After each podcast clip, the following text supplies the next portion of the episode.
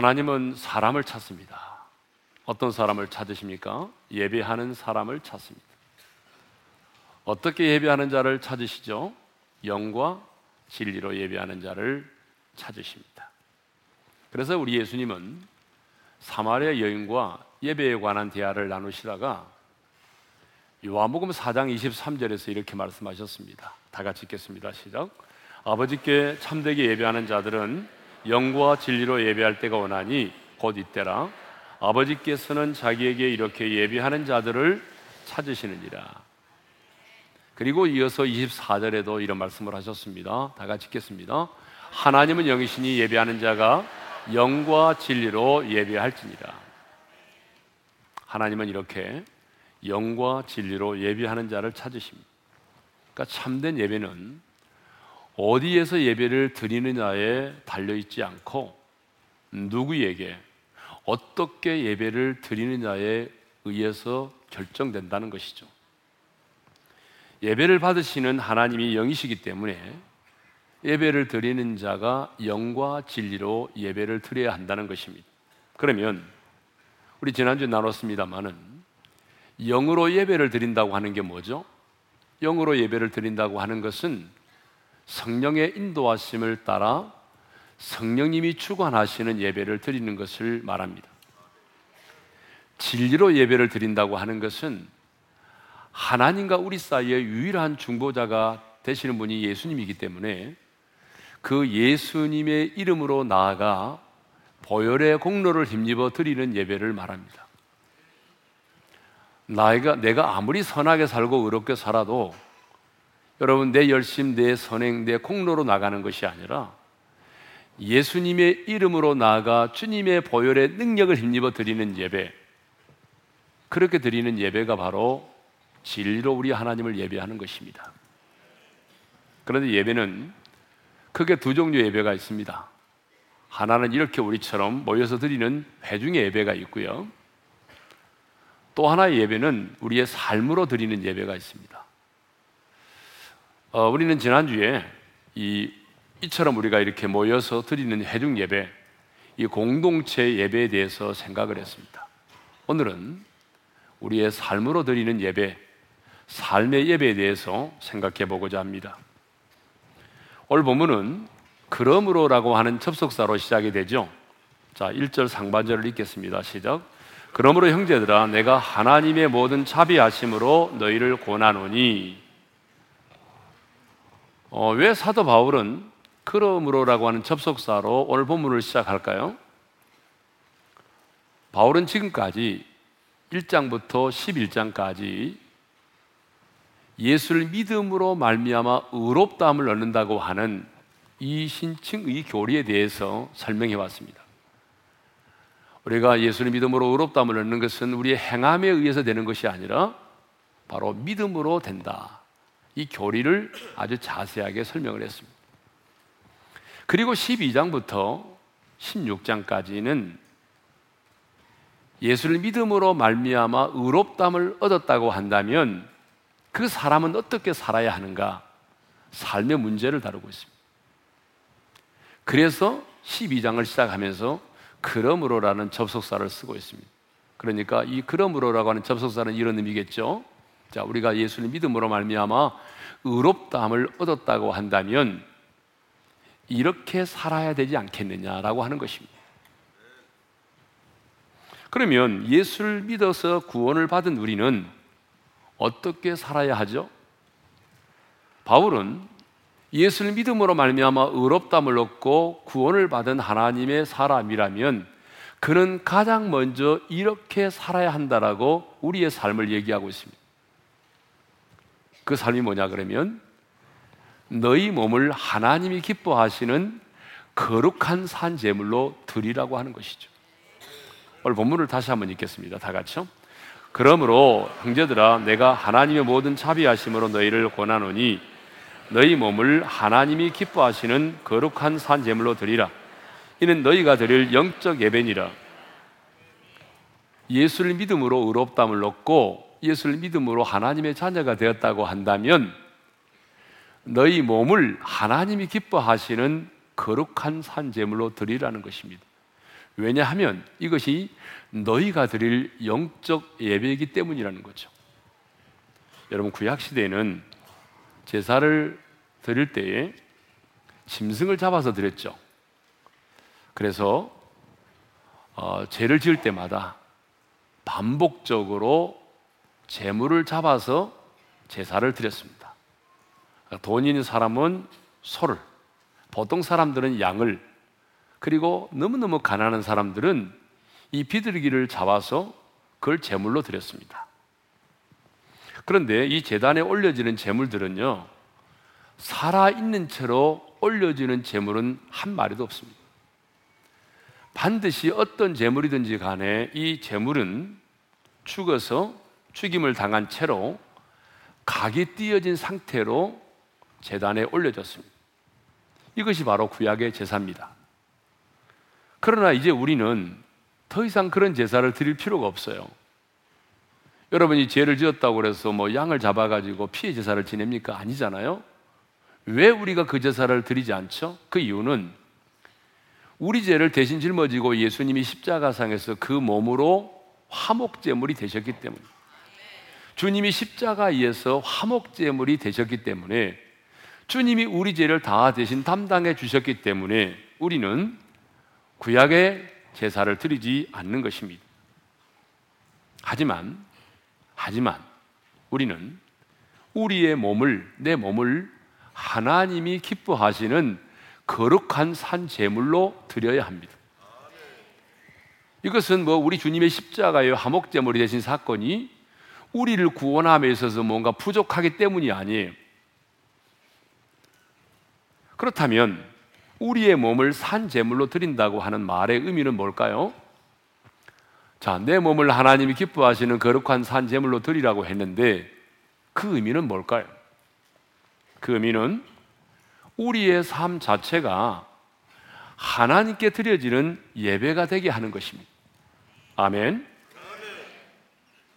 다시 말하면 하나님이 내 삶이 하나님이 받으실 만한 예배가 되게 하는 것입니다. 이것이 바로 우리가 드릴 영적 예배죠. 뭐 지난주에도 말씀드렸습니다만은 영적 예배는 장소가 중요하지 않아요. 영적 예배는 누구에게 어떻게 드리느냐가 중요한 것입니다. 그러나 여러분 구약의 예배는 장소가 중요했습니다. 아무 데서나 예배를 드릴 수 있는 게 아니고 구약에서는 반드시 성전에 가서 제사를 드려야만 했습니다. 그러나 이제는 우리가 어디에서든지 간에 예배를 드릴 수 있습니다. 왜냐하면 그 이유가 뭐냐면 하나님이 영이시기 때문이기도 하지만 구원받은 저와 여러분의 몸이 하나님의 성전이기 때문입니다. 구원받은 저와 여러분의 몸이 뭐라고요? 하나님의 성전이라는 거죠. 그래서 고린도후서 6장 16절에서 사도 바울은 이렇게 말합니다. 다 같이 읽습니다. 시작. 우리는 살아계신 하나님의 성전이라. 살아계신 하나님의 성전이 저와 여러분이. 여러분 성전이 어떤 곳이죠? 하나님이 임재 계시는 곳이 성전이죠. 그래서 구약의 성막과 성전에는 하나님의 임재를 상징하는 뭐가 있었죠? 언약계 법계가 있었단 말입니다. 아무리 성전이 웅장하고 화려해도 그곳에 하나님의 임재를 상징하는 이 법계, 언약계가 없다면 성전일 수가 없는 거예요. 그러니까 성전은 반드시 하나님의 임재가 있어야 돼요. 그런데 여러분 놀랍게도 신약의 성전도 마찬가지입니다. 신약의 성전도 하나님이 임재 계지 않으시면 임재 계시지 않으면 성전일 수가 없습니다. 그래서 바울은 고린도전서 3장 16절에서 이렇게 말하고 있어요. 다 같이 읽겠습니다. 시작. 너희는 너희가 하나님의 성전인 것과 하나님의 성령이 너희 안에 계시는 것을 알지 못하느냐? 여러분, 왜 우리가 성전이죠? 하나님의 성령이 우리 안에 거처를 정하고 내주에 계시기 때문이죠. 하나님의 임재가 없으면 성전이 아니에요. 그러니까 저와 여러분을 성전이라고 부르는 이유가 뭐냐면 하나님의 성령이 우리 안에 내주에 계시기 때문에 여러분 우리가 성전인 것입니다. 그러면 성전된 우리는 어떻게 살아야 되죠? 이 성전의 주된 기능이 뭐예요? 자, 고린도전서 6장 19절 20절을 읽겠습니다. 다 같이요. 너희 몸은 너희가 하나님께로부터 받은 바 너희 가운데 계신 성령의 전인 줄을 알지 못하느냐? 너희는 너희 자신의 것이 아니라 값으로 산 것이 되었으니 그런즉 너희 몸으로 하나님께 영광을 돌리라. 따라서 합시다. 그런즉 너희 몸으로 하나님께 영광을 돌리라. 이제 우리의 몸은 하나님의 성령이 구하시는 성령의 전이라는 성전. 그러니까 성전된 너희는 어떻게 하라는 거예요? 너희 몸으로 하나님께 영광을 돌리라는 거예요. 그러면 성전된 우리의 몸으로 하나님께 영광을 돌린다고 하는 게 뭐죠? 그것은 곧 우리의 삶으로 여러분 우리의 몸으로 하나님을 예배하는 것입니다. 왜냐하면 성전의 주된 기능이 뭐라고 그랬어요? 하나님을 예배하는 데 있기 때문에 그렇습니다. 그러니까 저와 여러분이 성전이라면 성전의 주된 기능이 뭐예요? 하나님을 예배하는 데 있다는 것입니다. 그러므로 나의 몸을 산 제물로 드리는 영적 예배는 나의 삶으로 하나님을 예배하는 것입니다.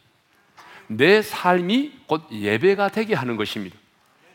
그러므로 여러분, 예배는요, 이렇게 축도와 함께 끝나는 것이 아닙니다. 예배는 축도와 함께 끝나는 것이 아니고, 어쩌면 축도 이후에 본격적인 우리의 삶의 예배가 시작이 되는 거죠. 우리가 축도를 통해서 예배를 마치면 우리는 각자의 주어진 삶의 현장으로 돌아가게 되고 그 삶의 현장 속에서 우리의 몸으로, 우리의 삶으로 하나님을 예배해야 되는 것입니다. 그런데 한국 교회는 교회에서 드리는 이 공적인 예배만 중요하게 생각을 하는 경향이 있습니다. 그래서 우리가 이렇게 모여서 드리는 예배에는 뜨거운 찬양도 있고 감사도 있고 할렐루야도 있고 희생과 헌신도 있습니다. 그런데 우리의 삶에는 이런 감사가 없습니다. 희생과 헌신이 없어요. 기쁨이 없어요. 할렐루야가 없어요. 이 말은 무슨 말이냐면 우리의 삶에서 하나님께 드리는 예배가 없다는 것이죠. 삶으로 드리는 예배가 없다는 것이죠. 그러나 삶으로 드리는 예배 역시 우리가 이렇게 모여서 드리는 회중 예배, 공동체 예배 못지않게 중요합니다. 그러니까 회중 예배도 중요하고 우리의 삶의 예배도 중요하다는 거죠. 그런데 한국 교회를 보게 되면 좀 진보적인 색채를 띠고 있는 교회들은 이런 공동체적인 예배보다는 우리 삶의 예배를 더 강조하는 경향이 있고요. 보수적인 칼라를 띠고 있는 교회들의 특징은 삶의 예배보다는 공동체 예배를 좀 더 중요하게 생각하는 경향이 없지 않습니다. 그러나 여러분, 우리가 지금 모여서 드리는 이 예배도 중요하고, 그리고 우리가 삶의 현장에서 드리는 삶의 예배도 중요한 것입니다. 이 둘 다 중요해요. 그러나 이 둘 예배, 두 예배 가운데 무엇이 더 우선이냐? 우선순위를 들라고 한다면 저는 지금 이렇게 우리가 모여서 드리는 이 해중 예배가 더 중요하다는 것이 아니라 더 우선이라고 말할 수밖에 없어요. 왜냐하면 그 이유가 있습니다. 우리가 이렇게 주님의 이름으로 모여서 드리는 이 예배를 통해서 우리가 은혜를 받아야 세상 속으로 나아가서 세상을 이기고 세상 속에서 빛과 소금의 사명을 감당할 수가 있기 때문입니다. 그렇습니다. 우리는 이렇게 함께 모여서 예배를 드리면서 찬송 중에 거하시는 하나님을 내가 만납니다. 선포되는 말씀을 들으면서 오늘 내게 주시는 주님의 음성을 듣습니다. 그리고 성도와 함께 교제를 나누면서 그 은혜를 나누게 됩니다. 그러므로 우리는 이 회중 예배를 통해서 은혜를 받아야 돼요. 공동체 예배를 통해서 오늘 내게 말씀하시는 그 하나님의 음성을 들어야 되고 그 말씀을 통해서 우리는 그 하나님을 인격적으로 만나야 하는 것입니다. 여러분, 그래야만이 우리가 세상을 이길 수 있습니다. 그래야 우리가 믿음을 지키며 선한 싸움을 싸울 수가 있습니다. 오늘 이곳에서 드리는 예배 속에서 하나님의 임재를 경험한 자가 우리의 삶의 현장 속에서도 하나님의 임재를 경험하며 살아갈 수가 있는 것이죠. 그래서 여러분 이 교회라고 하는 것은 여러분 길갈과 같아요. 이스라엘 백성들이 가나안 땅에 들어가서 가나안의 온주민을 몰아내는 전쟁을 할 때에 여러분 특이한 전략이 있었습니다. 그 전략이 뭐냐 그러면 여러분 적진에 들어가서 적진을 물리치고 그 땅을 차지했음에도 불구하고 언제나 그들은 길갈로 돌아왔다는 것입니다. 왜 길갈로 돌아왔을까요? 길갈에는 뭐가 있죠? 기념비가 있었습니다. 여러분 기념비가 뭐죠? 하나님의 은혜를 되새기게 만드는 것입니다. 우리가 이 요단강을 어떻게 건너왔는지 그 돌을 보면서 기념비를 보면서 하나님의 은혜로 우리가 구원을 받았다. 하나님의 은혜로 여기까지 왔다. 그렇다면 그 하나님의 은혜를 우리에게 은혜를 주신다면 우리도 내일 그 전쟁에서 승리할 수 있다. 이렇게 은혜를 공급받음으로 영적인 무장을 하게 되는 것이죠. 그러니까 여러분 이 교회는 뭐냐? 가나안의 원주민을 몰아내는 이 세상의 싸움을 하는 우리 성도들이 오늘 이 예배를 통해서 말씀으로 무장을 받고 하나님이 주시는 사랑과 이로도 경험하고 하나님의 보좌로부터 흘러나오는 생수를 마심으로 우리가 무장을 하는 것이죠. 그래서 여러분 오늘 지금 드리는 이 예배가 한 주간의 우리의 삶의 승패를 좌우합니다. 그래서 여러분 저는 이 예배를 정말 중요하게 생각합니다. 뭐 여러분 얼마나 중요하게 생각하는지 몰라도 저는 중요하게 생각합니다. 그래서 여러분 정말 이 예배를 위해서 제가 설교도 여러분 16시간 이상 준비합니다. 왜냐하면 그렇지 않고는 여러분 이 살아계신 하나님의 말씀을 깊이 전할 수가 없어요. 예. 아주 오래전에 책을 통해서 병원에서 청소부로 일하는 할머니에 대한 얘기를 본 적이 있습니다. 어느 병원에서 청소부로 일하는 할머니가 계셨습니다. 그는 하루 종일 힘들게 병실과 복도와 그리고 계단을 청소합니다. 연세가 많으신 할머니가 힘들게 일하시는 모습을 보면서 어느 의사가 이렇게 물었습니다. 할머니 힘드시죠? 그런데 일요일에도 일을 하십니까? 아닙니다. 일요일에는 밀린 잠도 주무시고 푹 쉬시겠네요? 아닙니다. 일요일에는 손자들 데리고 교회 가기 때문에 더 일찍 일어나야 됩니다. 질문을 한 의사는 한심하다는 생각이 들어서 이렇게 말했습니다. 아니, 이렇게 매일 일하시고 일요일 하루는 쉬셔야죠. 어떻게 몸이 견디겠습니까? 그때 할머니가 이렇게 말합니다. 아닙니다. 나는 주일날 교회 가서 예배를 드려야 엿새를 힘있게 살 수 있습니다. 여러분, 이게 정답입니다. 하나님의 사람은 이 주일날 드리는 예배를 통해서 세상 사람들이 알지 못하는 하나님이 주시는 위로와 사랑을 받습니다. 그리고 힘을 공급받습니다. 세상을 이길 힘과 능력을 언제 공급받습니까? 바로 이 예배 시간입니다. 그러니까 여러분 이 예배에 성공하는 자가 한 주간의 삶을 성공하는 것입니다. 예. 옆 사람과 인사합시다. 예배에 성공합시다. 그러면 우리는 이제 왜 세상 속으로 들어가서 삶의 현장에서 예배를 드려야 하느냐 이겁니다. 뭐 이곳에서 드리는 예배로도 만족할 수 있는데 왜 우리는 세상 속에 들어가서 삶의 예배를 드려야 되느냐? 그 이유가 있습니다. 그 이유는 두 가지인데 첫 번째는 뭐냐면 우리의 신앙생활의 무대가 교회가 아니라 세상이기 때문입니다. 제가 늘 말씀드렸듯이 하나님의 사람이 살아야 될 우리의 신앙생활의 무대는 교회가 아니라 세상입니다. 우리 주님은요, 세상 속에 있던 저와 여러분들을 불러내서 교회가 되게 하셨습니다. 교회가 그거 아닙니까? 세상에서 부름받은 자들의 모임이 교회잖아요. 우리가 세상 속에 있었습니다. 그런데 주님은 여러분 한 사람 한 사람을 이 모양 저 모양으로 불러내셨습니다. 그리고 교회가 되게 하셨습니다. 교회가 되게 하셨다는 말은 교회라는 울타리 안에 우리를 가두어 두시기 위함이 아니었습니다. 다시 주님은 교회된 우리를 이 세상 속으로 보내십니다. 그러니까 주님이 우리를 세상에서 부르신 이유는 이곳의 교회라고 하는 공동체 안에 우리를 가두어 두기 위해서가 아니라 다시 우리를 세상으로 보내시기 위함이라는 거죠. 그래서 여러분 요한복음 20장 21절을 보게 되면 부활하신 주님이 제자들에게 나타나서 이렇게 말씀하십니다. 다 같이 읽겠습니다. 시작. 예수께서 또 이르시되 너에게 평강이 있을지어다 아버지께서 나를 보내신 것 같이 나도 너희를 보내노라. 따라서 합시다. 아버지께서 나를 보내신 것 같이 나도 너희를 보내노라. 우리 옆 사람과 인사하겠습니다. 당신은 보냄을 받은 사람입니다. 주님이 우리를 다시 이 세상에 보내셨다는 것입니다. 그러면 여러분 우리 주님이 우리를 이 세상에 보내셨는데 보냄을 받은 세상이 어떤 곳입니까? 여러분 만만하게 보지 마십시오.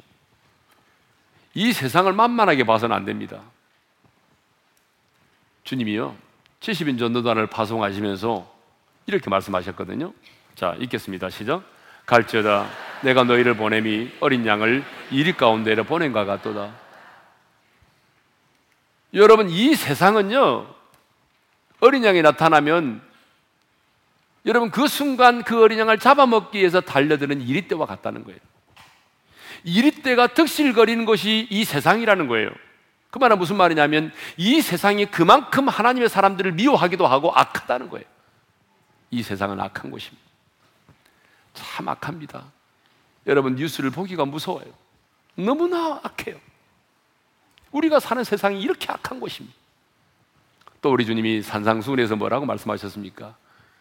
너희는 세상의 소금이니 너희는 세상의 빛이라 이렇게 말씀하셨습니다. 교회 안에서 빛이 되고 소금이 되라고 말씀하지 않았어요. 세상의 소금이 되고 세상의 빛이 되라는 거예요. 여러분 이것은 뭘 전제로 하고 있습니까? 주님이 우리를 세상에 보내셨는데 보냄을 받은 세상이 빛이 필요할 만큼 제약으로 인하여 어두워져 있다는 것입니다. 소금이 필요할 만큼 썩고 부패된 곳이 세상이라는 것입니다. 그러니까 여러분 이렇게 말하면 안 돼요. 세상은 너무 악해. 세상은 너무 더러워. 세상은 너무 깜깜해. 세상은 너무 썩었어. 여러분 그렇게 말한다고 세상이 변화됩니까? 주님이 우리를 보내신 세상이 바로 이런 곳이기 때문에 우리를 보낸 거 아닙니까?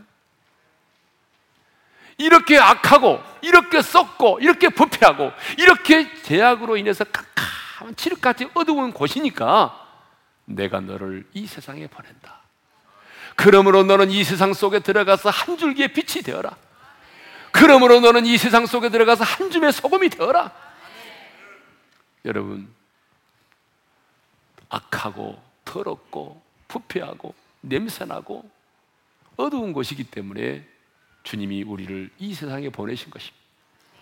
그리고 이 세상에서 삶의 예배를 드리라는 것입니다. 두 번째로 우리가 왕 같은 제사장이기 때문입니다. 베드로전서 2장 9절을 읽겠습니다. 다 같이요. 그러나 너희는 택하신 족속의 왕 같은 제사장들이요 거룩한 나라요 그의 소유된 백성이니 네. 여러분 우리의 신분을 뭐라고 말하죠? 왕 같은 제사장이라고 말합니다. 우리 옆 사람과 인사하겠습니다. 당신은 왕 같은 제사장입니다. 이런 말 들으면 기분 좋아요, 안 좋아요? 근데 별로 이렇게 기분이 안 좋은 분들이 있는 것 같아요. 그 참 미안한 분들이네요. 네. 다시 한번 인사하겠습니다. 당신은 왕 같은 제사장입니다. 여러분, 이게 우리의 신분입니다. 여러분, 제사장은요, 뭐 하는 사람이에요? 구약시대의 제사장은 뭐 하는 사람이던가요? 예배를 침례하는 사람입니다. 그러니까, 여러분, 제사장이 없으면 예배를 드릴 수가 없어요, 구약시대는. 구약의 사울왕이 왜 버림받고 죽었어요? 여러분 사무엘이 오는 것을 기다리다 못해서 자기 스스로 제사를 드렸잖아요. 제사장만이 드릴 수 있는 예배를 자기가 드렸잖아요. 왕이. 여러분 그것 때문에 사울 왕이 죽임을 당하고 버림을 받은 것입니다. 구약 시대에는 아무나 제사를 드릴 수가 없어요. 반드시 제사를 드리면 누가 필요해요? 제사장이 필요해요. 왜? 제사장만이 예배를 침례할 수 있기 때문에. 그런데 신약 시대에는 저와 여러분이 뭐예요? 제사장. 근데 어떤 제사장이에요? 왕 같은 제사장입니다. 왕 같은 제사장. 예? 여러분, 우리가 왕 같은 제사장이기 때문에 우리는 언제든지 예배를 드릴 수가 있습니다. 내가 왕 같은 제사장이기 때문에 고해 성사를 할 필요가 없어요. 내가 왕 같은 제사장이기 때문에 예수님의 이름을 힘입기만 하면 언제든지 은혜의 보좌 앞에 나갈 수 있어요. 언제든지 간에 우리가 예배할 수 있어요.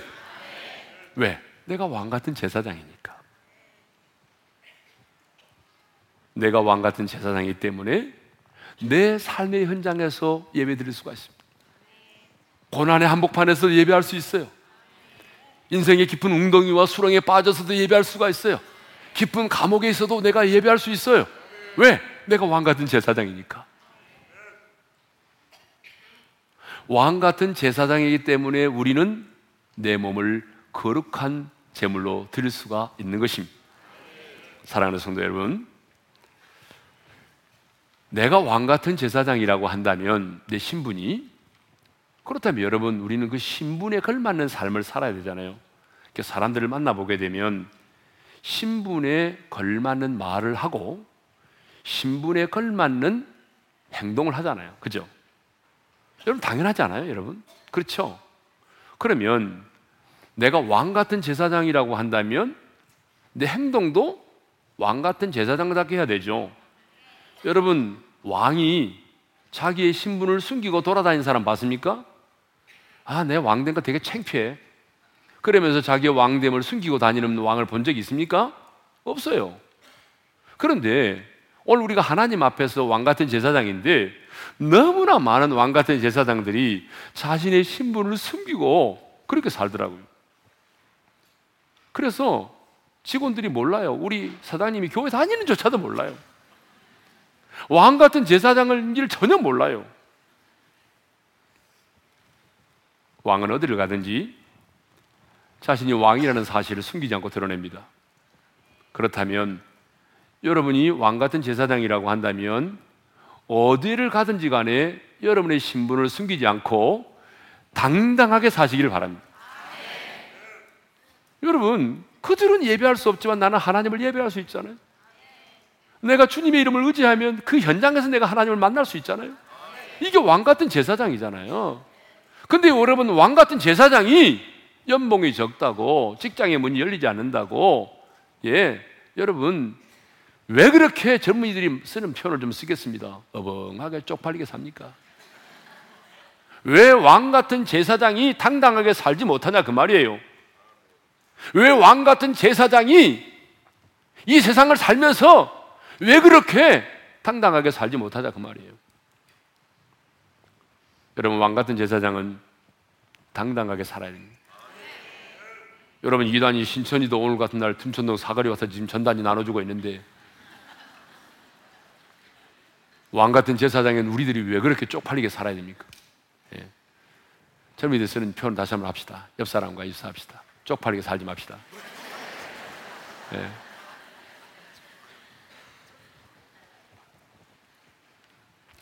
자, 우리는 왕 같은 제사장으로서 이제 보냄을 받은 세상 속에서 내 몸을 하나님이 기뻐하시는 거룩한 산 제물로 드려야 합니다.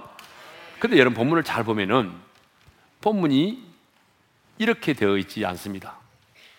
너희 마음을 하나님이 기뻐하시는 거룩한 산 제물로 드리라 이렇게 되어 있지 않습니다. 뭐라고 되어 있어요? 너희 몸을 하나님이 기뻐하시는 거룩한 산 제물로 드리라 이렇게 되어 있어요. 왜냐하면 왜 하나님은 우리에게 너희 마음을 하나님 기뻐하시는 산 제물로 드리라 이렇게 말씀하지 않고 너희 몸을 하나님 기뻐하시는 거룩한 산 제물로 드리라고 말씀하고 계실까요? 그것은 우리가 눈으로 볼 수 있는 것은 내 마음이 아니라 내 몸이기 때문입니다. 여러분, 아무리 사람이 똑똑해도요, 그 사람이 볼 수 있는 것은 그 사람의 몸이지 그 사람의 마음이 아니에요. 맞아, 안 맞아요? 그래서 여러분 사람의 마음은 잘 모르잖아요. 자, 우리가 아무리 주님을 사랑해도 내가 마음으로 주님을 사랑해도 내 몸으로 그 사랑이 표현되지 않으면 그 사랑이 드러날 수 없는 거예요. 그래서 우리 예수님도 우리를 사랑하시되 마음으로만 우리를 사랑하지 않으셨습니다. 마음으로만 우리를 사랑하지 않으시고 친히 인간의 몸을 입고 이 땅에 오셨고 친히 그 몸이 십자가 달려 죽으심으로 우리에 대한 사랑을 확증해 보이신 것입니다. 그러니까 주님도 우리를 마음으로만 사랑하여 화목제물이 되신 것이 아니라 친히 몸으로 화목제물이 되어 주신 것입니다. 여러분 우리도 마찬가지죠. 주님 내가 주님 당신을 사랑합니다. 아시죠? 주님 아시죠? 내가 얼마나 주님 사랑하는지. 그런데 여기서 끝난다면 여러분 우리의 삶의 예배는 없습니다.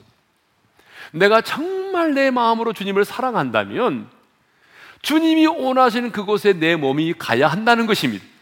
주님이 필요로 하는 그곳에 내 몸이 있어야 한다는 것입니다. 감싸주고 싸매주고 세워주는 그 현장 속에 내가 있어야 한다는 것입니다. 내 몸으로의 희생과 헌신이 있어야 한다는 거죠. 그것이 바로 뭐예요? 몸으로 드리는 산 제물이 되는 거죠. 그러면 우리가 드려야 될 삶의 예배란 어떤 것일까요? 첫째로 모든 일을 죽게 하듯 최선을 다하는 것입니다. 골로새서 3장 23절을 읽겠습니다. 시작. 무슨 일을 하더니 마음을 다하여 죽게 하듯 하고 사람에게 하듯 하지 말라. 거기 보게 되면 무슨 일을 하든지라는 말씀이 있습니다. 여러분 우리가 하는 일 가운데는 내가 좋아서 하는 일도 있지만 싫어도 어쩔 수 없이 해야 되는 일이 있습니다. 재미있는 일도 있지만 재미없는 일도 있습니다. 자원하는 일도 있지만 눈치를 보면서 해야 될 일도 있습니다. 그런데 주님은 무슨 일을 하든지 간에 그 모든 일을 마음을 다하여 주님께 하듯 하라고 말씀하십니다. 그런데 우리는요, 교회 안에서의 일은 거룩하고 교회 밖에서의 일은 세속적이라고 하는 그런 생각을 가지고 있어요. 다분히 이원론적인 생각을 갖고 있습니다. 그래서 오늘 이렇게 예배 드리는 이 시간은 우리에게는 거룩한 시간이고 여러분이 세상 가운데서 열심히 일하는 그 시간은 여러분 이거는 세속적인 것이라고 생각을 해요. 여러분 그러나 절대로 그렇지 않습니다. 여러분이 교회 안에서 봉사하고 예배드리는 이 시간만 거룩한 게 아닙니다. 여러분이 먹고 살기 위해서 일하는 그것도 여러분 그 노동하는 시간도 여러분 거룩한 거예요. 똑같아요. 그러므로 여러분 우리는 무슨 일을 하든지 마음을 다하여 죽게 하듯 해야 하는 것입니다. 그러면요, 자, 어, 모든 일을 마음을 다하여 죽게 하듯 하라. 그러면 주님께 하듯 하는 삶이 뭘까? 주님께 하듯 하는 삶은요, 저는 이렇게 묵상하면서 결론을 내렸습니다. 어떤 일을 하든지 간에, 아, 주님이라면 어떻게 하셨을까라는 질문을 던지고 그 일에 최선을 다하는 것. 저는 이것이 모든 일을 죽게 하듯 하는 삶이라고 생각합니다. 다시 말하면 어떤 일을 하든지 간에 주님을 의식하는 거예요. 내가 주님을 의식하고 그래 주님이라면 어떻게 하셨을까? 주님을 의식하면서 그 일을 내가 예배를 드리는 것처럼 최선을 다하는 것입니다. 하나님의 사람은 그래서 공부를 할 때도 최선을 다해야 돼요. 예배를 드릴 때는 최선을 다하고 공부는 대충 하고 그건 아니에요.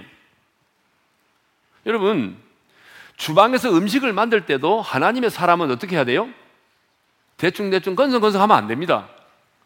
자매님들 잘 들으세요? 하나의 음식을 만들어도 예배자의 심정을 가지고 최선을 다해서 만들어야 돼요. 예? 아멘은 몇 사람밖에 안 하시네, 지금. 예? 여러분, 운동할 때도 마찬가지입니다. 여러분, 운동도 최선을 다해서 해야 되고요. 하나님께 쓰임 받는 사람들의 공통점이 뭐냐 그러면 최선을 다했다는 거예요. 여러분, 우리 예수님도 최선의 삶을 사셨습니다. 우리 예수님이 이제 30, 30살이 됐을 때 공생애를 시작하셨잖아요.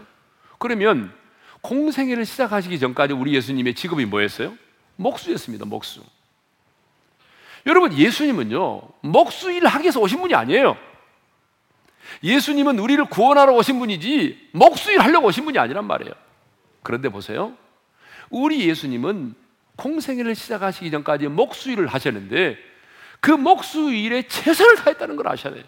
그 증거가 뭐냐면 예수님께 사용된 목수라는 단어가 테크톤이라는 헬라 단어인데 이 단어의 뜻이 뭐냐 그러면 항해를 하는 배를 만드는 정도의 굉장히 뛰어난 목수, 우리나라 말하면 대목, 대목을 말할 때 쓰는 단어입니다.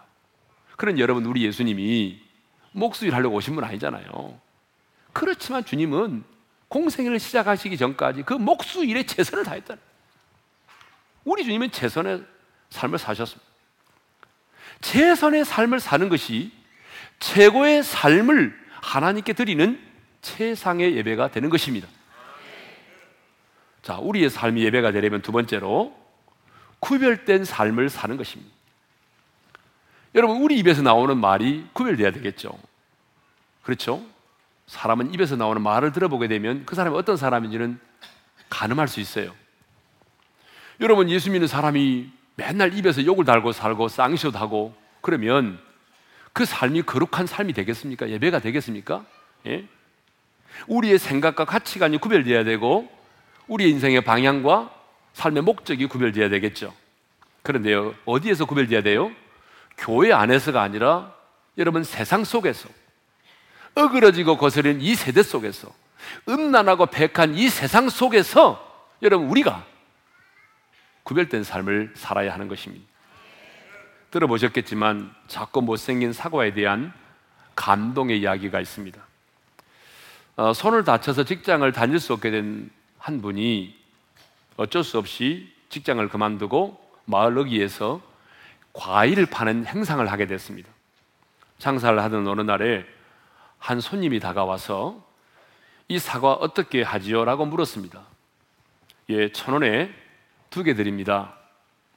그 사람은 3천 원을 내고 작고 못나고 상처가 있는 사과 여섯 개를 골라서 봉투에 담아갔습니다. 며칠 후에 그 사람이 또 나타났습니다. 그날 또 똑같이 그렇게 못생기고 작고 상처난 것만 골라서 봉투에 담아갔습니다. 어느 날 그 손님이 또 나타났습니다. 행상이 이렇게 물었습니다. 손님이 이왕이면 좋은 것만 좀 고르시죠.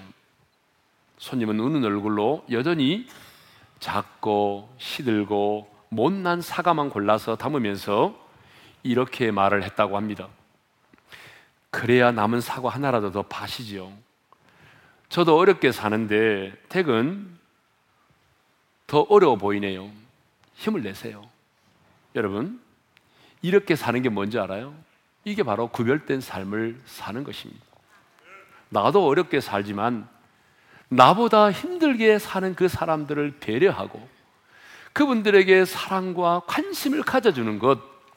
여러분, 이것이 바로 뭐예요? 구별된 삶을 사는 거예요. 뭐, 구별된 삶은 거창한 게 아닙니다. 그래서 저는 여러분들에게, 우리 오륜의 지체들에게 권면합니다. 백화점에서 과일을 사실 때는 좋은 걸 사세요. 골라서. 그러나, 여러분, 노점에서 여러분 야채를 판다든지 노점에서 행상을 하면서 과일을 파시는 분들에게 과일과 야채를 사실 때는요 깎지 마세요. 제발 깎지 마세요. 예? 왜그 과일 그 몇 개 놔두고 노상에서 파시는 그분들한테 왜 그걸 깎습니까? 여러분 제가 무슨 말씀을 드리려고 하는 거 하면은 구별된 삶이라고 하는 것은 거창한 게 아니에요. 정말 조금만 우리가 관심을 갖고 배려를 하게 되면 이렇게 얼마든지 구별된 삶을 살수 있는 것입니다. 왜 우리가 시험을 볼 때 컨닝을 하지 말아야 됩니까? 여러분, 왜 우리가 거짓을 말하고 사기를 치면 안 됩니까? 왜 우리가 술과 담배를 하지 말라고 말합니까? 구원받기 위해서입니까? 아니에요. 그것은 구원의 문제가 아닙니다. 우리의 삶이 하나님께 드려져야 될 예배이기 때문입니다. 그렇습니다. 하나님의 사람은 먹고 마시는 것도 예배입니다. 여러분 집안일을 하고 청소를 하는 것도 뭐예요? 예배입니다. 자녀를 키우는 것도 예배입니다. 남편 뒷바라지 하는 것도 예배입니다. 여러분 이 무더운 여름철에 다림질 하는 것도 예배입니다. 가정에서 부모를 공경하는 것도 예배예요. 좋은 아빠가 되고 좋은 엄마가 되는 것도 예배예요. 우리의 삶이 예배입니다. 사랑하는 성도 여러분, 하나님은 예배하는 자를 찾으십니다. 그러므로 우리는 하나님이 찾으시는 사람이 되어야 할 줄로 믿습니다. 지금처럼 모여서 영과 진리로 예배를 드려야 됩니다. 그러나 이것만이 예배가 아닙니다. 할렐루야 박수치고 찬송하는 것만이 예배가 아닙니다.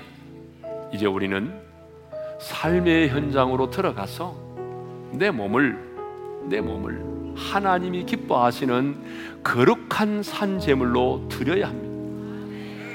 오늘 예배 위에 우리는 각자에 흩어져서 우리의 삶의 현장 속에서 하나님께 예배를 드려야 합니다. 이것이 저와 여러분이 드릴 영적 예배입니다. 오늘 주신 말씀을 기억하면서 부르신 곳에서 나는 예배하네. 어떤 상황에도 나는 예배하네. 왜? 왕 같은 제사장이니까. 여러분 이렇게 예배하기를 다짐하면서 우리 찬양을 드리며 나가겠습니다. 곳에서 나는 예배하네 어떤 상황에도 나는 예배하네. 부르신 곳에서 나는 예배하네. 어떤 상황에도 예배하네. 내가 걸어갈 때 내가 걸어갈 때 길이 되고 살아갈 때 삶이 되는 그곳에서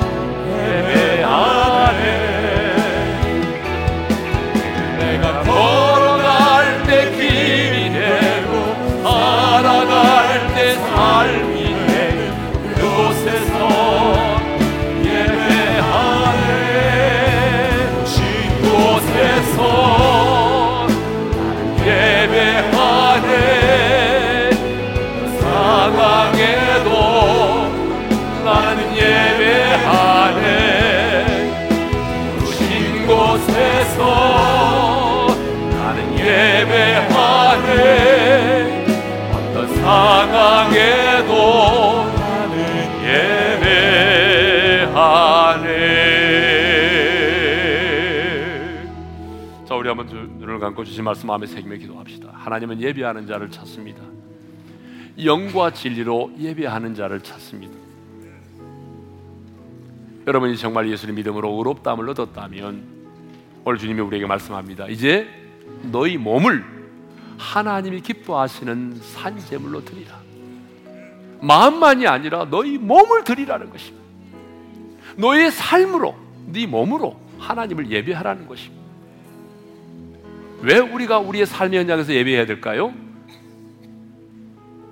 우리의 신앙생활의 무대가 교회가 아니라 세상이기 때문입니다. 주님이 우리를 세상으로 보내셨기 때문입니다.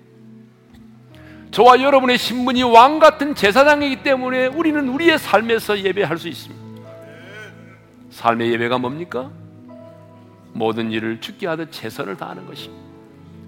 교회 안에서의 예배만이 아니라 모든 일을 주님을 의식하면서 주님이라면 어떻게 하셨을까 질문을 던지고 내가 최선을 다하는 것입니다.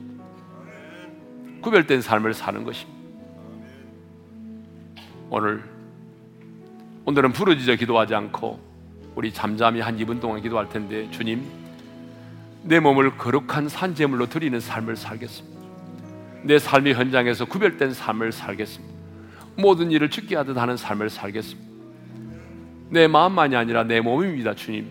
우리 시간 다 같이 함께 기도하며 나가겠습니다.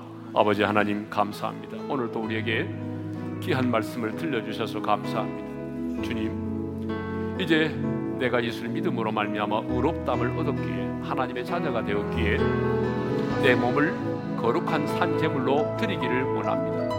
하나님이 받으시기 합당한 산제물이 되게 도와주십시오. 아버지 하나님 내가 왕 같은 제사장입니다. 왕 같은 제사장이기 때문에 내 삶의 현장에서 매 순간 내 몸으로 하나님을 예배할 수 있기를 원합니다.